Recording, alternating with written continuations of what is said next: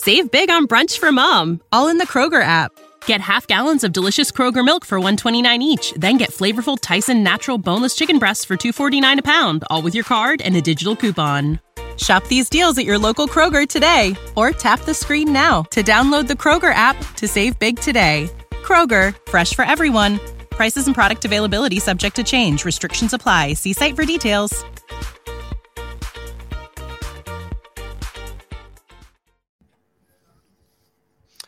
Hello and welcome to Talking Transfers from the 90 Min Podcast Network. I'm Toby Cudworth, standing in for Scott Saunders this week while he enjoys a well deserved holiday after the Champions League final in Istanbul.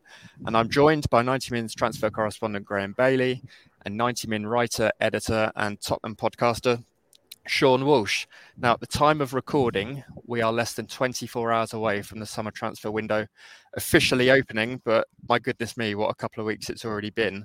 But before we get into the running order and what we've got coming up for you on today's show, Graeme, as I've just touched on there, very busy already. How's it going in general? Uh, how much is on your plaid at the moment? Yeah, it's um, it's amazing to think it hasn't opened yet. Um, been really busy, starting from the messy stuff last week, Neymar, Mbappe. It's all the big names as well, you know, guys. It's really all the big boys. This this summer window, just when we thought that Mbappe, one of the big boys, Mbappe, might not be involved, suddenly he's like, hold my beer, I'm getting involved here. And uh, he's done it in fine style. Sean, very warm welcome back to the podcast for you. It's been a while since we've had you on the Talking Transfers patch. Uh, we're a little over a week after Ange Postecoglou was appointed at Spurs. Now we haven't had you on yet to provide your insight and what the feeling is at Tottenham with that appointment. Happy, uh, nervous, excited? What's the what's the mood? Um, definitely more positive than you guys were on the last podcast. it just felt like a roasting session. It's like, oh, yes, Spurs doomed. Um, no, I, I, think this is the kind of appointment that Spurs should have been looking to make. You know, that kind of manager who is maybe trending upwards. I know he's 57, but, you know, he's still got more to prove, I think. We, I was bored to death of the, the serial winner route. And it did feel like maybe if this had fallen through, that they might have just pivoted back to Luis Enrique again. I really did not want that. So I'm optimistic. Um, he's definitely kind of passed the kind of PR test. You know, the amount of interviews and podcasts I've listened to of him speaking about his ideas and philosophies. He talks a good game, and so far in his career, he's managed a good game as well. So it's just going to be about can that translate to the Premier League? Can that translate to working with bigger stars and getting the players in that he wants? Because there are a lot of cloggers in the Spurs team to play his possession brand of football. There was a lot of love, wasn't there, for that first video interview that he did for the club channels. I don't remember that kind of outpouring for Conte and Mourinho. There was lots of excitement around the fact that you'd employed big name managers and perceived winners, but this has got a bit of a different feeling, right? That Spurs fans have welcomed that video and quite a warm feeling towards him already. Yeah, I think he's just he seems like a really personable guy. You th- everything you've heard about him, there's not really a negative word that's been said about him throughout his managerial career. So I think Spurs fans just want to be able to enjoy watching, you know, the product because we have among the highest ticket prices in Europe. And it's about time that Spurs actually start trying to play nice football again. And then who knows what trophies might follow, they might not follow, but we need to start focusing on the journey again rather than the outcome because trying to get to the outcome has gone really, really well for us over the last few years. Well, we'll get into Spurs a little later on in the show, but we've got a, a bumper edition of Talking Transfers for you today. Uh, we're going to be talking about Lionel Messi and his shock decision to join Inter Miami last week. We're going to talk Kylian Mbappe and the blockbuster revelation that he won't be signing a contract extension at Paris Saint Germain. We've got the latest on Declan Rice's West Ham future and Arsenal making headway in their talks with the Hammers.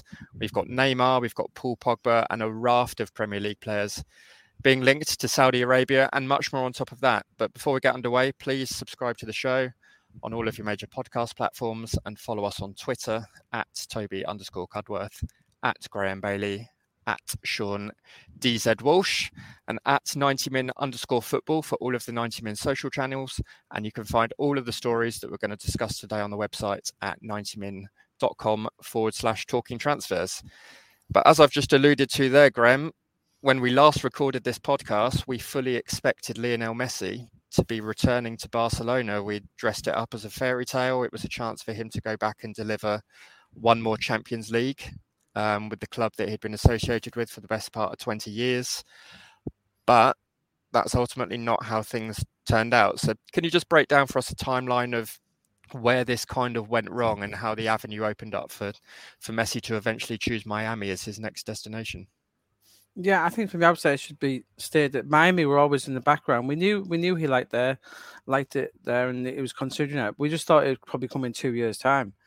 There was a meeting last week. I think it was Wednesday between um, George Messi's father, Joan Laporta, at his house, and it was quite publicised. The press were there, but I'm told those talks went really, really badly to the point where he left there knowing he wasn't going back to Barcelona, and you know he wasn't there just for pleasantries. He he was there to finalise the deal.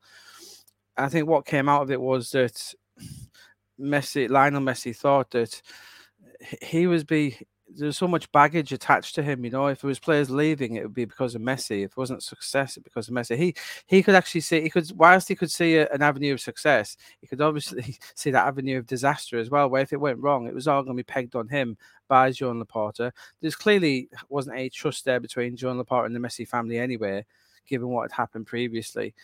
And I think they just didn't take the risk. You know, guy. Um, I wouldn't necessarily rule out him doing a David Beckham style loan in January you know, what better way to sign off for Barca than to come and help them win the Champions League in January? They don't, we presume they won't need him to get through the group stages, but I wouldn't rule it out necessarily that he comes back and gives the fans a fond farewell if if Barcelona agree to it. But no, it was a huge shock and um, a huge bonus for MLS to to get Lionel Messi. But um, yeah, I thought he would want to have carried on playing at a high level um, for a little while longer, but he's decided not to. Is there any inclination yet, Graeme, about how this will affect Barcelona's transfer plans then? Because Messi was front and centre, wasn't he? He was the cornerstone signing, I guess, for this window that they were going to sign a couple of other free transfers that we've touched on in previous shows, but Messi was the one. And they were perhaps going to facilitate his arrival by moving on Ferran Torres, potentially Raphinha, and a couple of other players that have got interest around Europe. Where do Barca stand now that Messi's not coming back? Yeah, it's interesting because there doesn't seem to be a plethora of options to replace a Me- Messi with a Messi type player. You know, we've been looking at Zubimendi at Espanyol for that role. Gundogan, who is due to make his announcement anytime soon, and we do think he's going to confirm he's going to Barcelona, Manchester City captain. So I don't think there's a massive panic there. Um, and in fact, in fact, someone like Gundogan, they'll be able to confirm his contract straight away if he does decide because they don't have to fit Messi's deal in. I don't know. I think the um, they might land on the feet in some ways that you know they haven't got this extra money to pay to Lionel Messi, but clearly they want to do it, so it is a blow. But I don't think it was a like for like replacement coming into it. I think they even when they were going for Messi, a lot of us were suggesting, well, where's he actually going to fit in? Is there a massive need for him other than the PR exercise? Um, I don't think there was, and because even looking at Raphinha, he had a good season last year. So I think it means just one of those might stay. I think they might keep keep Torres or Raphinha or maybe Dembele, although he's only got a year left. So I think that's what happened. TC, I think they'll just end up keeping um, one of the players who they were going to get rid of. Although I do think Ansu Fati is the one who they really want rid of. Sean, is this a good thing for Barcelona that Messi's not returning? As Graeme's just pointed to there, it opens up so many more avenues for potential business further down the line. Yeah, there's a really good, strong argument you can make for that. And I do wonder if, say, Messi didn't win the World Cup, do you think that he would be more inclined to go to Barcelona to try harder to win the Champions League and that be his kind of his final sign off for his legacy? And he doesn't really need to do that anymore because he won the World Cup and it felt like everyone came away from that World Cup going, that's the best player of all time and there's no real argument anymore. So I do wonder if that plays a part. Um, he did make a point when he um, released that interview with Sport and Mundo Deportivo. You know, if it was about the money, he could have taken the offer to go to Saudi Arabia, and it wasn't about the money. So I'm quite interested that he thinks this seems like more of a lifestyle choice. You know, um, was it there's contract with Apple through MLS that to make his mm-hmm. documentary. Um, Argentina building a training base in Miami. Um, lots of Spanish speakers in Miami as well. It does feel like uh, this makes a bit more sense to him. I don't know if he could have really gone to Barcelona and had the same kind of impact that they would be hoping for him, and certainly not that they'd be paying for him. You know, if they, what was his wages before something stupid? You imagine that Barca are trying to clear the space to pay them those same kind of wages. It wouldn't make sense to do that for a player that's on the decline, and I just don't think he has that same hunger anymore. I don't blame him. Graeme, Messi not the only potential superstar rocking up in Miami this summer? No, um, we understand from American sources, Sergio, Sergio Busquets is a done deal going there. Luis Suarez is an interesting one. We're told that is a done deal. He has come out in the Brazilian press, but remember who, who he's talking to at that point. We think Luis Suarez will end up there as well. And it's interesting to get him the band back together. I've had I've had some people tell point out to me that they think these are not great signs. You know, the American League, yeah, isn't of a high standard, but it's full of athletes. It's full of physicality. And these three particularly it's going to be hard for them to show up well in the MLS. Is an, it's an interesting experiment going on here. We we saw when when superstars have gone there, like a Beckham, he was in his prime. Messi's not in his prime here. Suarez isn't, and neither is Busquets. If they turn up and think they're going to get a holiday, it's it, it's it's quite a hard slog in the MLS. They're, they're full of good players there, and this might be a bit more style over substance. I think. Well, we will see how that plays out over the next few months we'd been expecting Lionel Messi to leave PSG. We knew that was going to happen, but what we didn't expect was what's happened over the last 24 hours. By the time we're recording this, Kylian Mbappe on Monday night informing PSG that he does not intend to extend his contract at the club. Graeme, we've spoken at length about transfer plans this summer, and Mbappe was perhaps one player we kind of discarded from the merry-go-round, so to speak. There's lots of big names that are moving this summer, but we didn't think Mbappe was going to be one of them. What does this mean? What Mbappe's said to PSG in terms of potentially leaving this summer, and if he is going to leave Paris, what destinations are open to him? Because there's very few places that could afford somebody like Kylian Mbappe. Yeah, this has caught PSG by surprise. I think at the very least, I thought the mutual um, clause that they had, same one as what Messi had actually, and he refused it as well.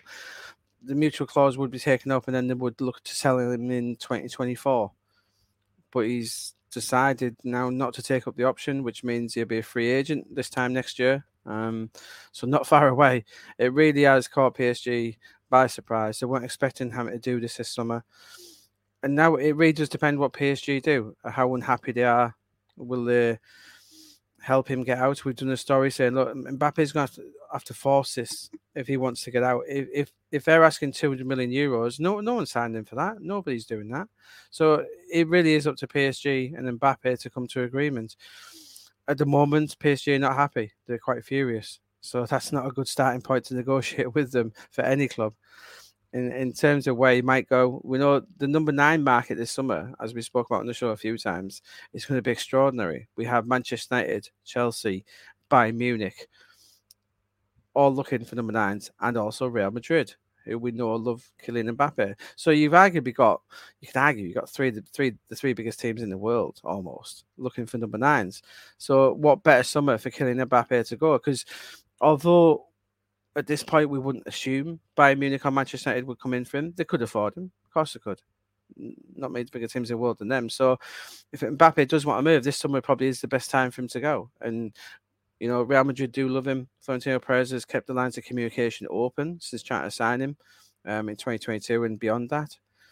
So I'd be I'd be shocked if Real Madrid aren't in play here. You know, we know they do have a list that includes Harry Harry Kane on top of it, but they like Lautaro Martinez, like Dusan Vlahovic. I think it helps Real Madrid knowing that they've got other options as well. So Mbappe knows he has to work hard here to get this deal done. And um, yeah, but PSG are they are saying to him, look, if you're not extending, we are going to sell you. Very similar to the situations of Mason Mount, etc., and, and Harry Kane. Um, so so we'll see. It, it, next the next twenty four hours to forty hours will be will be telling. Um, Al Khelaifi, the PSG president, is going to be talking to him, and we'll see what comes about. But it, it's going to depend on their asking price, I think, Toby. I think it's if, if they're going to be asking two hundred million euros, then nobody's going to touch him at that because there's other options to go for. Um, and it'll be fascinating to see what whichever new Real Madrid go down. Um, but I get the feeling when Perez likes a player, which he does, he does love Mbappe, it's going to be very hard for him not to go for him. Sean, do you get the feeling that Mbappe's decision to do this has been influenced by Karim Benzema going to Saudi Arabia? The fact that there is now a vacancy at Real Madrid for a number nine, that we perhaps thought wouldn't be there this year. We are talking about Harry Kane. We're talking about Victor Osimhen. There's a lot of top strikers who could potentially fill that role. Do you think Mbappe's looked at this and thought, I've had another 12 months at PSG, nothing's changed. We've sacked another manager. We've made no further progress in the Champions League. Messi's now gone. I need to act. Or do you think there's other factors in play here and he's just thought, I want out? You make a good point about the Benzema thing because they don't particularly get along, do they? So it would make more sense naturally that he wouldn't want to go to Real Madrid and kind of step on his patch at the same time. It makes a bit more sense that he's do it now. Um, we talked about this catching PSG off guard. I think did anyone really expect him to trigger that clause to sign up for another year of this? Like, I'm surprised it's actually only come about now. Mm. Um, and I did enjoy the reports last night, which said um, PSG were confused by it because he didn't even need to write them a letter. It, it was like confused by the way he communicated. It's like, okay, mate. Um, I do think for PSG as well, this is something that they should be maybe not thrilled because they could lose their best player of all time here, but it, it would give them a chance to reset this culture. And the culture they have built since QSI have come in has been awful. It's impressive that they've been able to swindle these world superstars into coming to Parc des Princes, but they've been so far away 90% of the time from their goal of winning the Champions League. They need to gut everything and start again. So I think if I'm PSG, I'm at least trying to help Mbappe facilitate a move. If that's to Real Madrid, then so be it. Because I just can't imagine going anywhere else. It does feel like that's going to be his end goal. It feels destined that he's going to end up at Real Madrid. And maybe not. Maybe PSG should be a bit more receptive to a lower offer than I think I saw 200 million quoted in the French press the other day. Maybe it should be lower than that. There's always been a bit of a confidence in Paris, Graeme, hasn't there, that Mbappe would sign another contract.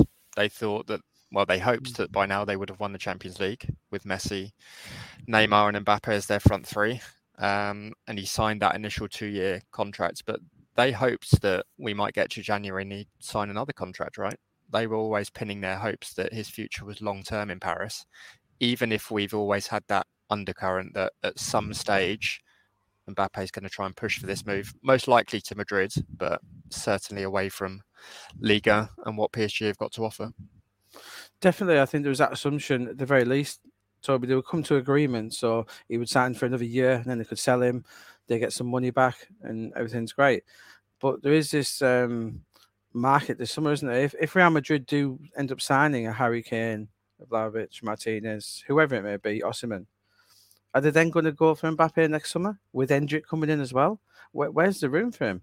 I think I think this is massively based around Real Madrid's current predicament. Benzema's gone, and Mbappe has acted. I think Sean's right. You know that he didn't he didn't presume that Benzema would go. He's found that out the same as everyone else he's suddenly gone, and this is this is his big opportunity to get to Madrid, like right now, and so I, I think that's played a massive part in his decision. Well, it's not just Messi and Mbappe. Uh, their futures in Paris. We're talking about Neymar as well. We're also talking about a potential exit for him. Now, Graeme, we reported on 90 Min a good month or so ago that Newcastle were looking at bringing a marquee signing to St James's Park. They've got Champions League football under their belt and they obviously have hefty financial backing from PIF. But from what we understand in your sources, further interest in taking Neymar to Saudi Arabia, which could potentially see Neymar, Messi, and Mbappe all leave Paris in the same summer. Yeah, it's remarkable, isn't it? Really, the the big PSG experiment is really imploding this summer. Yeah, PIF have opened talks with Neymar, which does back up our earlier reports. It's, it was PIF who wanted him at Newcastle, still do. Uh, they're talking about a potential move to Saudi. We don't know if Neymar's that keen on it just yet. Uh, the reports we're hearing, um, people close to him that he wants to stay in Europe. We know that Newcastle have FFP, not worries, but they're looking at making sure they don't have them going forward. Is there a potential loan deal? Because these Saudi clubs now are basically not feeder clubs, Newcastle, like the sister clubs. Um, they're owned by PIF. So this is being looked at, guys. There's a potential for loan players to come from Saudi to Newcastle. Will it be allowed? There's only one way to find out. And you know, if what what better way to cover Neymar's wages than they're, being literally paid in Saudi Arabia rather than Tyneside? So I think it's something we need to keep an eye on. It's a really interesting option. I think um, loans back from Saudi could be something to look at. But yeah, Neymar um, isn't happy. PSG want him out. Uh, more so, more so than Messi and Mbappe. Neymar's the one they actually were trying to get out themselves. So yeah, it looks like all three um, likely departures. And Neymar Will he take the Saudi Arabian money? Possibly, possibly, but I think he'd rather stay in Europe. Well, I'll put this to you, Sean. Is there any other league that can offer Neymar the wages that he's on at PSG or anywhere close to it? Probably only a handful of clubs in world football who could potentially do it. Um, but with so many other irons in the fire, is Saudi Arabia Neymar's only realistic option, do you think? It feels like it right now, you know. I think you go down the line, La Liga, Real Madrid aren't going to pay that. Barcelona, maybe not. Maybe um, the Premier League. I think that ship has sailed bar Newcastle because there is still that kind of appeal to them of this superstar who maybe is on the way down but could still be useful. I don't think the clubs like Man City, for example, I don't think Pep Guardiola is looking at that and thinking, yeah, I want this Neymar. I don't think Erik Ten Hag's looking at it and thinking, I want this Neymar. I don't think even the likes of Arsenal or Chelsea, for as low as they are, are looking at it and thinking, yeah, this is the one for us. So it seems like it, that might be his most likely destination. And it's it feels a lot like the summer of 2016 17 again, where these big clubs who need to shift these players on big wages, I got this out before it was the Chinese Super League. Now it's the Saudi Pro League. Well, keeping on the theme of big wages, Graham, uh, it's not just Neymar that Saudi Arabian clubs are looking to sign there is a glut of Premier League players who have been linked with a move to the Middle East over the last couple of weeks. Can you just talk us through some of the runners and riders from Chelsea who could be following in N'Golo Kante's footsteps? Now, he's not finalised his move to Al Ittihad, but our understanding is that he's closing in on that big money move. But Todd Boehly was in Saudi Arabia last week, Graeme, for a meeting with the chief executive or member of the hierarchy of Al Hilal. Can you just talk us through some of the players that were discussed there and some potential outgoings at Stamford Bridge? Yeah, N'Golo Kante is an interesting one. There's still some issues there. They haven't decided which club he's going to go to. I think the Saudi Arabian government's getting involved as to which one of those clubs, such as life in the Saudi Arabian Pro League.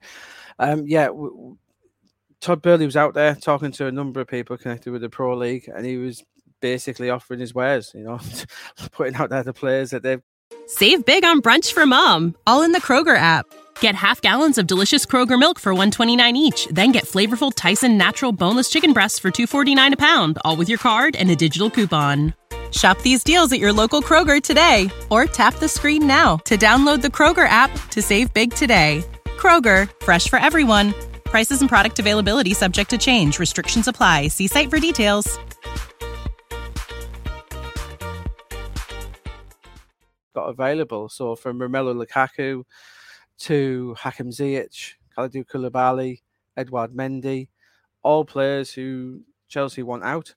And you'd want them to go to Saudi because you might actually make a profit on some of these players. Amazingly, these it's, a dream, who... it's a dream scenario, right, for Chelsea. We've said for weeks and weeks and weeks, Chelsea's problem is being able to get these wages mm. off the books, and suddenly Christmas might have come all at once for them.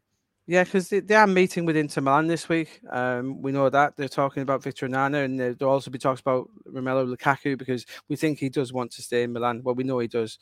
Whether he wants to go to Saudi Arabia. It's a huge offer that he's got. We know that. Um, Kalidou Koulibaly, he's interested into, but again, he's interested in Saudi. It's going to be fascinating, yeah. And I think Saudi's links with Saudi, Todd Boehly was there for a good reason. And um, some Chelsea fans may not appreciate some of the business he's done, but if he can get a handful of these players out to Saudi, then wow, amazing deal. Mason Mount, Graeme, another player we're talking about potentially leaving Chelsea. Uh, we reported within the last couple of weeks had agreed personal terms with Manchester United. That one seems to have gone a little bit quiet. Uh, can you just update us where we are on that move? What Manchester United's viewpoint is on Chelsea's valuation and the future of Harry Maguire as well, and what he decides to do at Old Trafford and how that could affect United's business this window? Yeah, Mason Mount. Um, he, he wants he wants to go to Manchester United. They're his first choice, as it's panned out. But the two clubs are miles away in terms of what they rate the player at. United are barely rate him at 50, 45 with add-ons. That I believe is their ideal scenario. Chelsea want 75. The I guess it depends on on who's going to buckle, if anyone. You know, United clearly think that Mount is the right man to come in and play number eight. I think that divides opinion amongst their fan base whether he's good enough to do that. But yeah, if they think he's worth fifty ish, um, seventy five. But yeah, personal terms are not an issue here. But the two clubs are a long, long way apart, and it doesn't look like it was getting resolved anytime soon. And Sean, term, sorry, go on. Sorry, I was going to say, Sean, are you surprised that Mauricio Pochettino, you know what kind of manager he is like. You've enjoyed him for many years at Spurs. Do you think Mason Mount would be the profile of player that he could get the very best out of? Are you surprised that Chelsea is still willing to to facilitate this move and not sit him down one more time and try and iron out a new contract? Yeah, I think if I'm Pochettino, I'm dragging up old clips of Christian Eriksen from 2015 to 2019 and going, "That's the player that you can be for me." And it's ironic because he would probably go and play Christian Eriksen's role at Man United as well, even though he's in a different part of his career. Um, but that is the kind of player that Pochettino loves. You know, he's very versatile. He can play anywhere in a, you know, behind the striker, right mid, left mid. He can play deep. I think he's capable of doing that. Um, and I think it's important for Chelsea as well.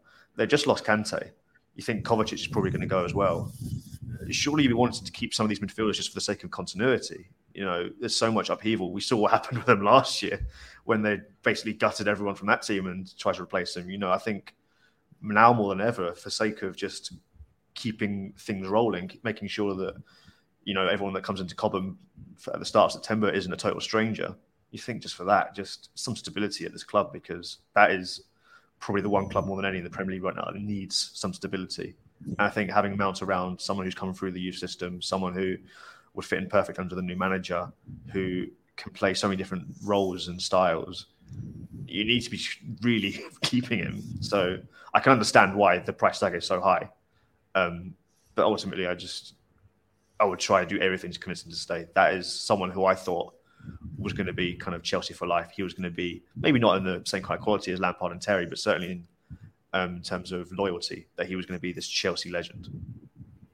I think Scott would certainly agree that Mason Mount could offer Manchester United a lot uh, and their midfield. But Graeme, just moving back to Harry Maguire, so he's been linked with numerous clubs this summer, but few rumours that he doesn't want to leave Old Trafford.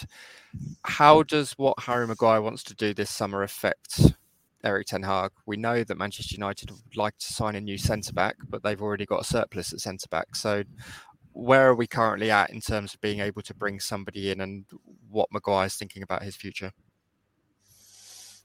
Yeah, at, at the moment, he's not showing a willingness to go. Uh, his agent um, have appealed to him to move to Italy. They think Serie A would be a good home for him, and there is interest there from Juventus, Inter, Milan. There is interest in the Premier League, West Ham, Newcastle. Quite a few clubs in the Premier League would take him happily.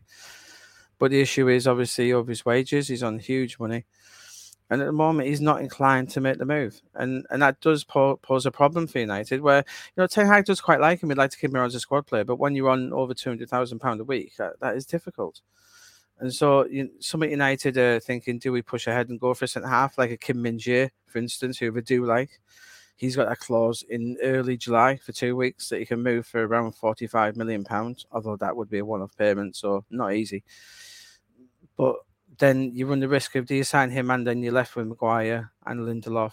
It's a lot, and you've got oh, already got Varane there with Martinez. It's a lot of centre halves to have and a lot of money and United do have to be careful with what they spend money on. So yeah, it is complicated in that situation. Um, it's not really easy to get them out. So um, I think United are still hopeful that it'll go, but it depends. They might have to shift a little bit in their stance. I know they would rather sell him permanently, but they may have to bend a bit on that. Sean, do you buy into this notion that Harry Maguire can't play in a back four? Because that's the other thing that's been discussed here is that Harry Maguire's options of where he could go are dictated by the style of play uh, the pace of play, and whether or not said club plays three centre backs. Is that a lazy argument to make against Harry Maguire? Is he better than that? Um, I think it would be easier to play him in back three for sure because you can kind of cover his weaknesses, and it gives him a bit more freedom to be the aggressive defender, the front foot defender, the one who begins the attacks from the back. But he, he definitely can play in a back four. He's shown it with England at the World Cup. Um, he showed it when he was at Leicester, played in the high line at Leicester. It wasn't exposed as much. For me, the problem is just really down to I think that he's taken a huge battering mentally in the last couple of years. You know, every mistake seems to be pinned on him, even if it's not his fault. It seems to be pinned on him. He is the captain of one of the two, three biggest clubs in the world. He's in the spotlight all the time, especially in the last year or so when he's not even been playing. Um, I think where he should go shouldn't be dependent on the formation or the tactics. I think it should be more dependent on the environment. What is he stepping into? Is it a stable environment? Is it a, a team on the way up? Like you know, Aston Villa. There, there's so much positivity there. Could he go in there and play under maybe a more conservative coach in Emery and be the almost kind of the one progressive defender that they have? I think that's probably better for them than, than a club like Tottenham per se, because there's going to be a lot of um, mistakes next season. I can assure you that under under Ange Postecoglou and trying to play from the back from the first time in half a decade. So I think that should be a bigger factor in if he were to leave Manchester United, saying where, where he would go. We shall see over the coming weeks what Harry Maguire decides to do. But from Old Trafford to the Etihad, City finally won the treble on Saturday, beating Inter Milan in the Champions League final. Rodri, the goal scorer, but it's Bernardo Silva's future that we're going to discuss now. Graeme, Bernardo came close to leaving Manchester City last year, or there was a suggestion that he wanted to try something new. Barcelona long term admirers, Paris Saint Germain long term admirers. From our understanding, Bernardo's made a decision about what he wants to do. Can you fill us in on the latest? Yeah, he, he's basically reaffirmed to the club that he wants to leave. Toby, he made it known last summer City weren't particularly happy because he hadn't long signed a new deal before he'd said that. So look, they were look, you got to give us another year. They just sold Zinchenko and here's us, so they weren't going to let another key player go. So he's given them another year. He's done really well, but yeah, um, City are accepting that he can go. But as we said a few weeks ago, they want market value for him. They're, they're at least 75 million, which is, is proper market value for Bernardo Silva, one of the best creative midfielders in the Premier League. We know Barcelona are and we talked before about the Messi replacement. I think this would be the nearest name we've seen, and we know it's a player who Barcelona love. Are Barcelona going to come up with 75 million? Hey, maybe there's a way of doing it. You know, they come up with all sorts of deals, Barcelona, and I think they will pursue Bernardo Silva. But it seems that he's thinking now maybe a move to PSG might might be might suit him, and so PSG are very much into him. They'll pay the money. So yeah, I, I do expect Bernardo Silva to leave. You know, we know Pep doesn't like to keep unhappy players, and he's not going to keep him around. We even saw in the celebrations, I think wasn't it last night, Jack Grealish jokingly or not begging Bernardo Silva not to go, which I think obviously gives credence to the to the stories that he does want to leave. We can all accept that now, and it, will be a blow to City. You don't like to lose these players, but you know it is um I think every club would love to have this ability that City have. If someone doesn't want to play for you, you let them go, and that, I think that's what's going to happen here with Bernardo Silva. Who do you think needs Bernardo Silva more, Sean? Paris Saint Germain potentially resetting now, or Barcelona looking to build on their La Liga title win and go far in next season's Champions League?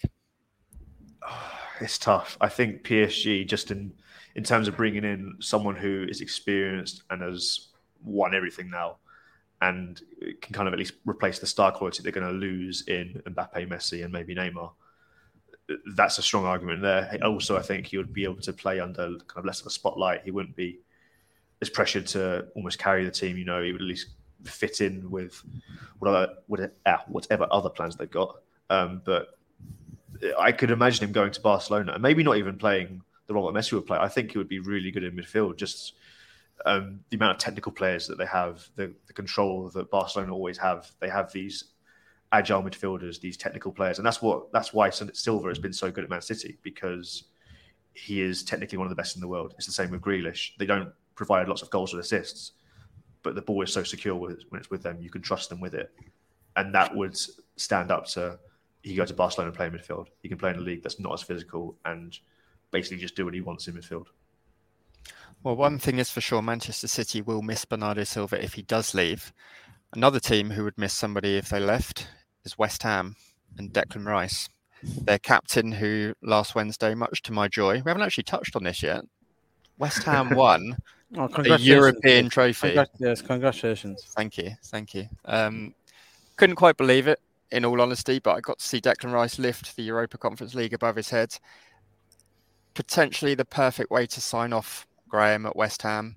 Six really good years at the club. He's graduated through the academy.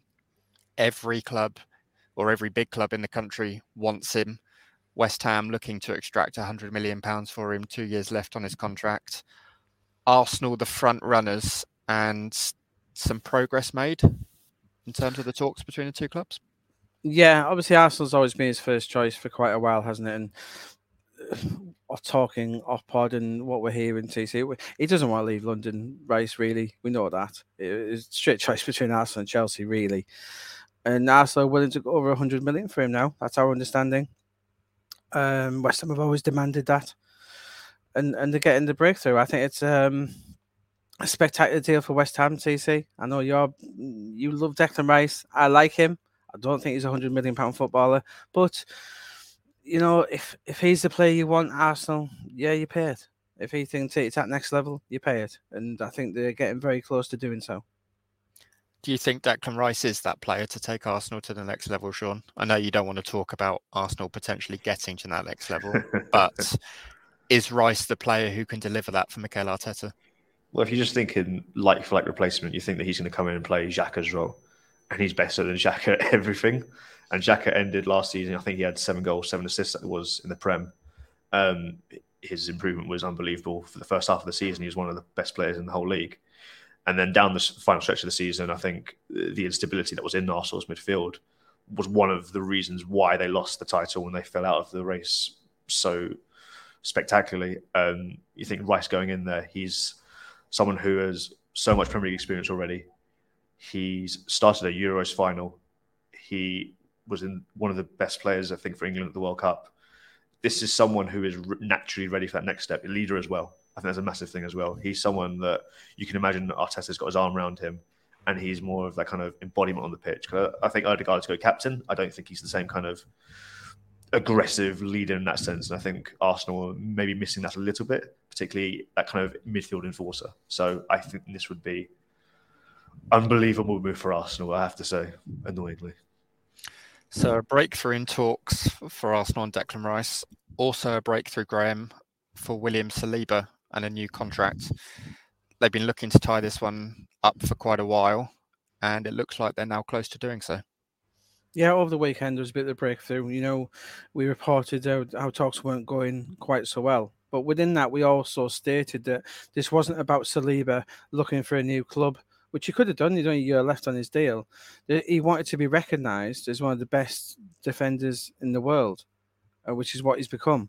And as you alluded, alluded to on the show as well, Toby, during his absence, his value increased somewhat. Such was the uh, poor, poor nature of Arsenal's defending when he wasn't there. So I think that helped him. And yeah, Arsenal have come back to the table and they've um, made him an offer which recognises him as one of the best young defenders in world football. And so he's happy to stay.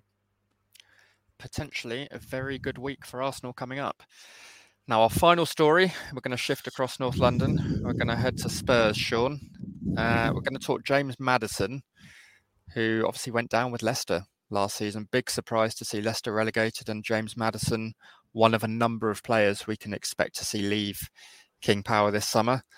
And also David Raya, a very talented goalkeeper at Brentford, a club that you've watched a lot.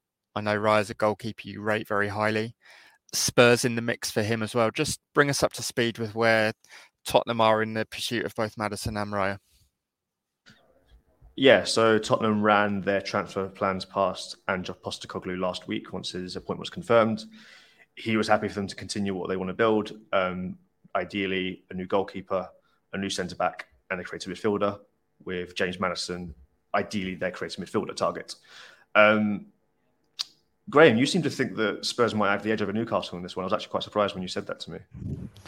Yeah, the what we're getting out of Newcastle, Sean, they're, they're not willing to go over over 40, let alone over 50, which is what it's going to take to get Maddison. It's going to be close to a 60 million pound deal.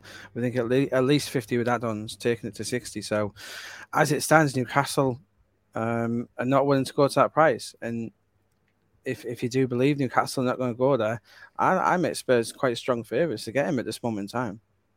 Yeah, it feels like a lot of the other clubs that were interested or have asked about Maddison have backed away somewhat, and I think this is the kind of signing the Spurs have long needed. You know, Eriksen left in January 2020. There have been a real shortage of creative midfielders at the club in that time. I think basically the one has been Tanguy and Ndombele, who for various reasons has not worked out, though it does sound like he might be given a second chance or third or fourth or fifth chance by Postecoglou. Um, Spurs just need that kind of ball player in the middle of the park because there are so many midfielders who are not as comfortable with the ball at their feet, and that will really harm Postecoglou style if we don't get in a player like that. Um, in terms of Raya, you know, I could, you know me, Toby, I could sit here all day and talk about how much I love David Raya. You do. Um, regularly. yeah, I do. Um, one of the best goalkeepers in the Premier League, as Brentford technical director Lee Dykes pointed out on the Beautiful Game podcast, that by almost default makes him one of the best goalkeepers in the world. For that reason alone, Brentford value him at 40 million, even though he has one year left on his contract and they've already signed a replacement in Mark Flekken. Spurs not as willing to pay that amount, um, though they are they have almost agreed personal terms with Raya. I'm hopeful that there is some kind of agreement in sight, but I really don't know. I could see this going either way. But I think that Raya is the perfect target for what Spurs want to do. He has now got a couple of years of Premier League experience under his belt. He's a full Spain international. I think he's one of the two best goalkeepers in the league with the ball at his feet. I think that even though he is six foot, which is among the league's smallest goalkeepers, he plays like someone who's six foot six. He comes and gets every cross. He has such a command of his area, and he is almost at this point the universe of Hugo Lloris, who has already admitted that he wants to leave this summer. And this, I'm not shocked this is the number one target. I'm very happy that this is the number one target for goalkeeper. Sounds like the kind of goalkeeper, Graeme, that Scott would like at Manchester United. Somebody who can kick, confidently claim crosses, stop shots, do everything.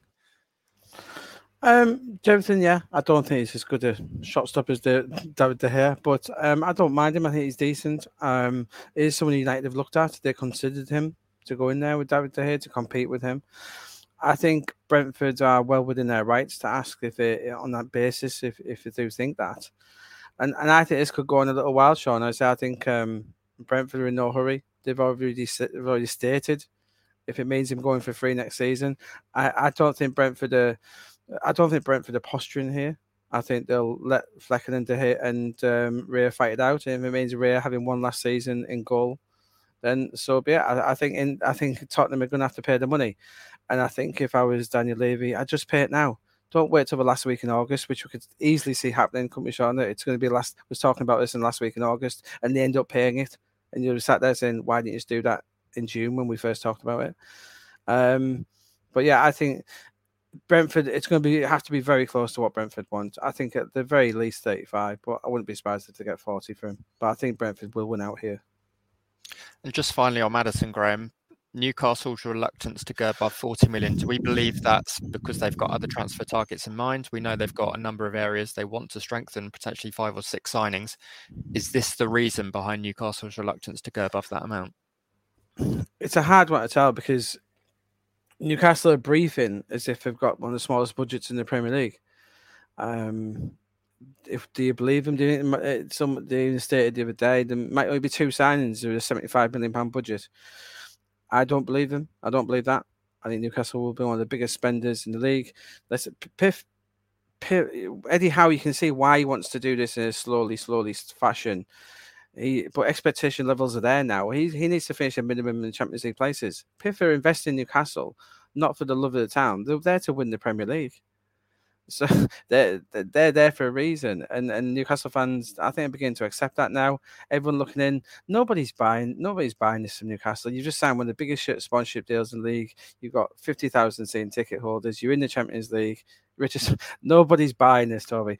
Um, I do want James Maddison has been their top target since last summer. They bid 50 million for him last summer, if you remember. So it's a tough one. I, would be amazed if they let him, for the sake of 10 million, if they let him go to a rival. I'd be amazed and I'd be disappointed for them because I think he fit, fits them perfectly as well. I, I think the next week or so we'll see how serious Newcastle are. If if they really don't go that far for Maddison, it, it'd be a strange one.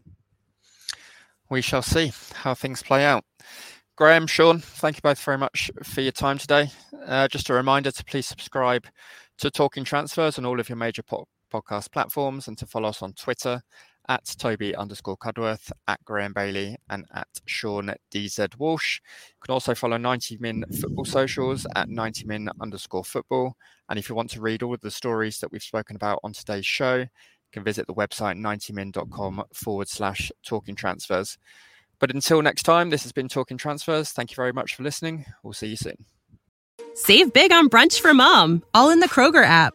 Get half gallons of delicious Kroger milk for 129 each, then get flavorful Tyson natural boneless chicken breasts for 249 a pound, all with your card and a digital coupon. Shop these deals at your local Kroger today or tap the screen now to download the Kroger app to save big today. Kroger, fresh for everyone. Prices and product availability subject to change. Restrictions apply. See site for details.